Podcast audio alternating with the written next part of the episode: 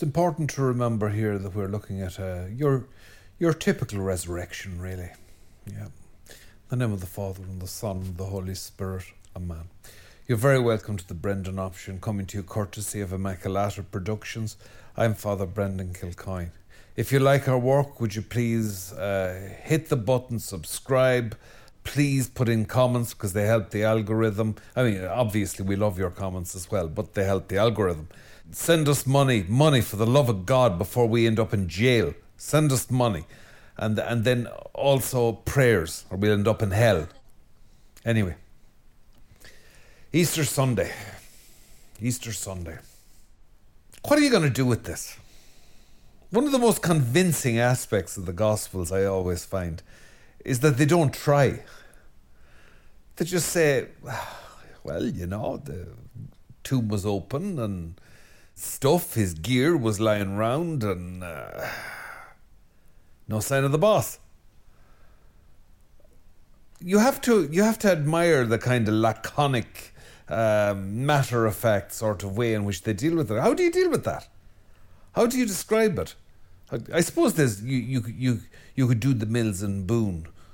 You know there was there was a you know soft morning light as the as the heroine makes her way fearfully into the city of the dead to weep a tear at the tomb of her master, only to find uh, that she's traumatized all over again by the grave being open.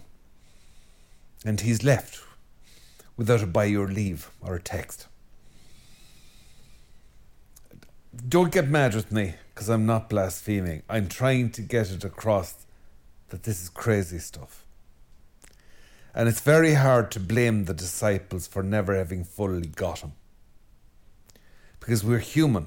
And even though we were given the imaginations and the capacity of faith, uh, not to mention a rational mind, the ability to know, love, and serve God in this life so as to be with Him forever in the next, even though we were given all the tackling, all the equipment you need for doing this, we're not very good at using it. Tell me about it, okay? Try to get a good coffee in any cafe in Ireland. And I've never seen so many magnificent Gaggia coffee machines. The latest stuff brought over from Italy, gleaming in chrome and everything. But, you know, when it's in eejit that's using it, what are you going to get but dishwater? They still haven't got it, but now they start to get it. Fair enough. I'm speaking as an eejit. So I have sympathy for my, my brethren. Fair enough. Now they start to see what, the, what, what, what it means. Now they start to see what he meant by fulfilling the scriptures and rising again and all the rest of it. Now they get it because he, you know, he said, "I rise again," and then, whoa, he's risen again.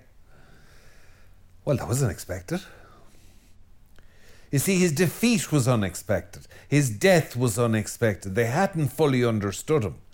The legions of angels hadn't appeared to stop his death.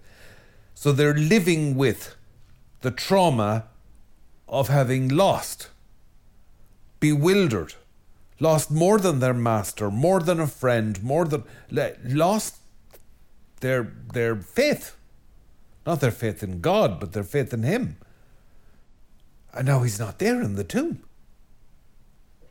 So it's nearly it's it's near it's it's it's as big a shock again.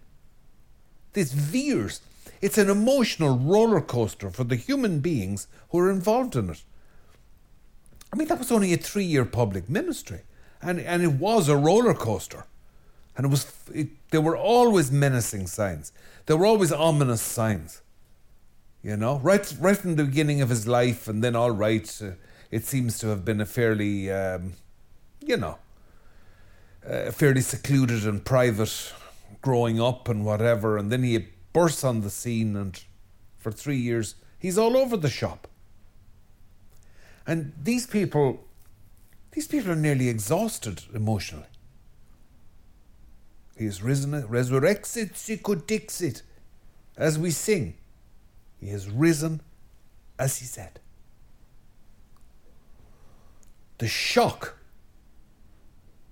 of a word kept of a promise kept. The shock of a dream come true and a hope fulfilled. Sometimes it's more of a shock that you get what you want than it is not getting it. So I just want you today, because apparently Mel Gibson is well on the way to coming out with a film on this whole thing of the resurrection. I mean, it's nearly impossible for us to get our heads around it. Understand this at least. And I, I'm not patronizing you, okay? I'm saying it to myself as well. Understand this at least. He means what he says. And he has promised you eternity. He said he would rise and he rose. He said he would come back and he came back. He has promised you eternity if you follow him. Consider that. If a bank were lending a substantial amount of money to somebody, they would take into account his credit history. Isn't that right? His or her credit history. Look at the plan of salvation as it unfolds in the scriptures. This is a God who is intent on you, a God who means what he says, resurrexit, sicut dixit. The folded grave cloths are both a victory over death superbly understated. I mean, it's like it's like a haiku. It's like it's like one of those beautiful, brief, tragedy-laden Japanese poems. It's so beautifully understated. Just the folded grave cloth. He has defeated death and kept his promise. And if you stay with him, death will not end you. Death will not bring an end to you. Consider that. All your hopes, your dreams, your fears, all the reality that is life as lived by you, perceived by you, tasted by you, touched by you, all of that is underwritten and guaranteed. And not some dream within a dream within a dream.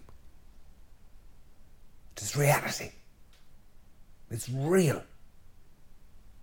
Now, this Easter Sunday, I want you to have a spring in your step.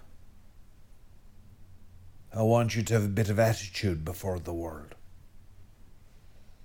I want you to look as if you've just come from the lawyer's office and you've been told that there's a fortune coming your way. I want you to look like a man or woman who has no future worries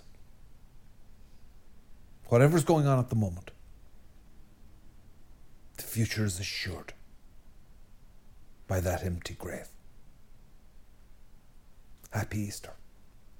In the name of the Father, and the Son, and the Holy Spirit.